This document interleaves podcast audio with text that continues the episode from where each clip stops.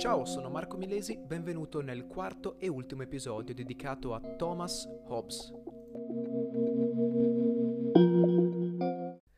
In questo episodio confrontiamo il pensiero politico di Machiavelli con quello di Thomas Hobbes, mentre nella seconda parte vi parlo del motivo per cui alcune persone pensano che eh, le opere di Hobbes e nello specifico il Leviatano abbiano eh, contribuito alla legittimazione del potere di Cromwell a seguito della guerra civile inglese avvenuta per di più in quegli anni. Partiamo proprio dal confronto quindi con Machiavelli.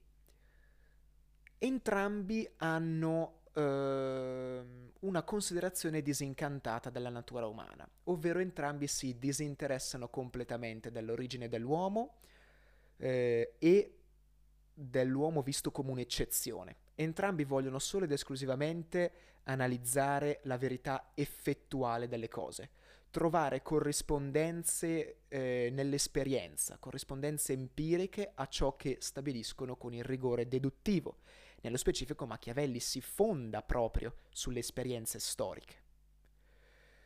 Machiavelli che viene genericamente interpretato, viene definito come pessimista, in realtà non è pessimista. E su Machiavelli tra l'altro ha fatto diversi episodi eh, dedicati però appunto alla letteratura, all'aspetto più letterario di Machiavelli. Machiavelli non è pessimista, no, è realista a lui interessava solo ed esclusivamente la verità effettuale. Non dico che sia un realista perché in genere sapete, no, quando uno vi dà del pessimista voi gli dite no, guarda, non sono pessimista, sono realista. No, assolutamente non è questo il motivo. Il motivo è perché proprio dagli scritti di Machiavelli, da quanto Machiavelli e le persone accanto a lui ci hanno tramandato, a lui non interessava dare dei giudizi, non gli interessava possiamo dire così, uh, vedere le cose sempre in una direzione. No, a lui interessava solo ed esclusivamente la verità effettuale, basata sugli effetti delle decisioni umane, sulle conseguenze, sui fatti.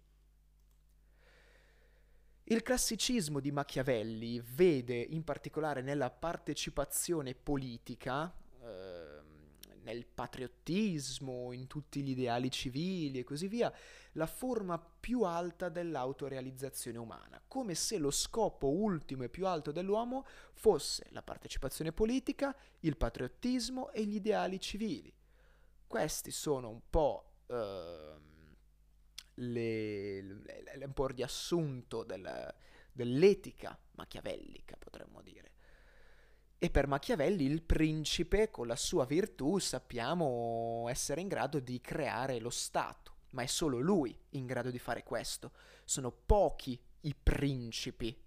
Tutti gli altri sono plebe, persone normali, non dotate di virtù, o perlomeno dotate di una virtù non particolarmente spiccata. Per Hobbes, al contrario, tutti gli uomini sono uguali, sono delle macchine. Lo Stato è una macchina delle macchine. Lo Stato in sé quindi è una macchina, non c'è virtù, non c'è eccellenza nello Stato eh, obbesiano, l'abbiamo detto. Lo Stato non nasce naturalmente, non nasce come una sorta di tendenza al perfetto. No, nasce convenzionalmente, da un patto, da un contratto. Hobbes vede nello Stato uno strumento per il benessere individuale, non il benessere collettivo. Non vede degli ideali civili innati non vede il patriottismo. A Hobbes non interessano le tensioni affettive, le tensioni morali, non gli interessa eh, la dimensione dell'eroismo, della gloria, dell'onore, no. A Hobbes interessa solo ed esclusivamente il benessere individuale, o perlomeno allo Stato hobbesiano interessa solo il benessere individuale. È nato per questo e di sicuro le tensioni affettive e morali, ovvero in sostanza eh, gli aspetti meramente passionali, non interessano a Hobbes.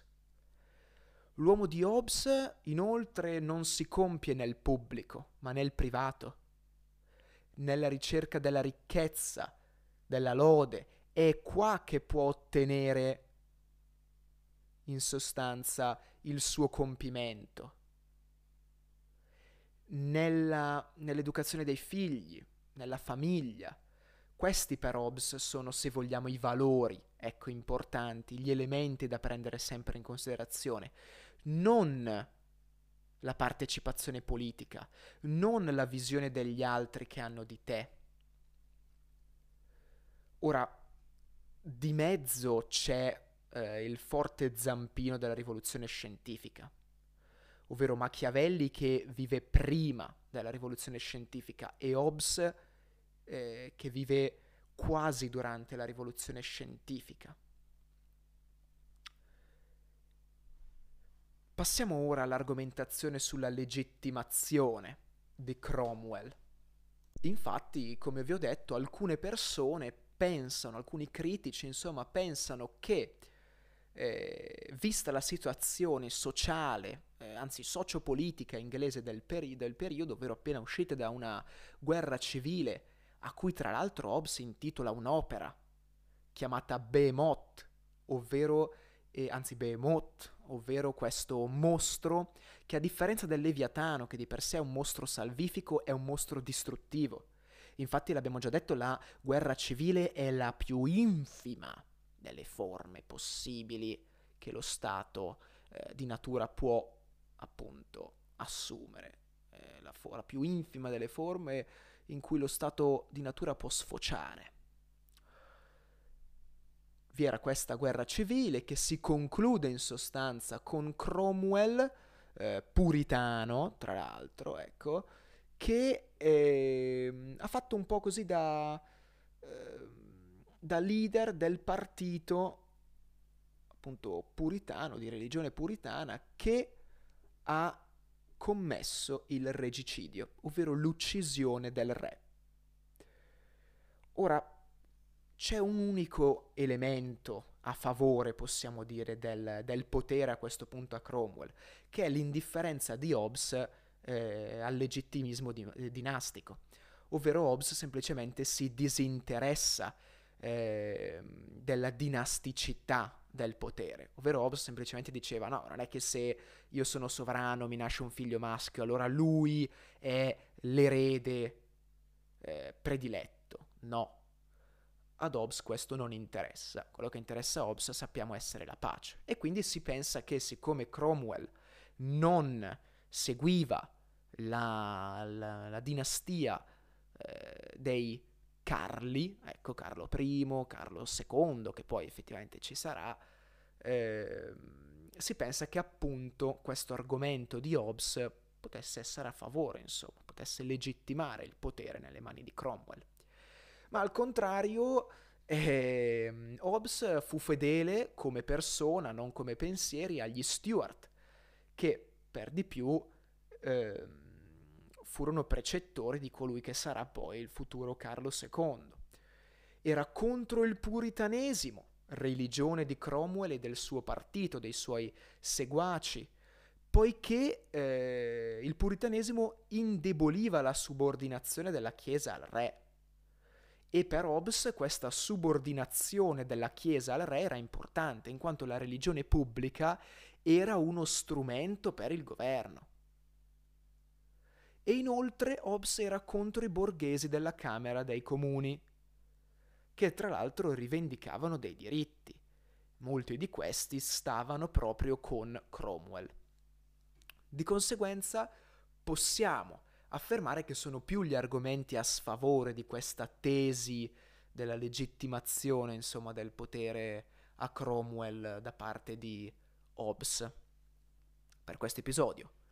È tutto per questa serie dedicata a Hobbes, è tutto o quasi o forse perché è probabile che vi porti proprio avanti un episodio dedicato all'intervista De Sanctis o non è, o ha eh, un saggio di Pizzorno sul, eh, proprio su questo argomento, sulla legittimazione del potere di Cromwell, che di sicuro è molto interessante.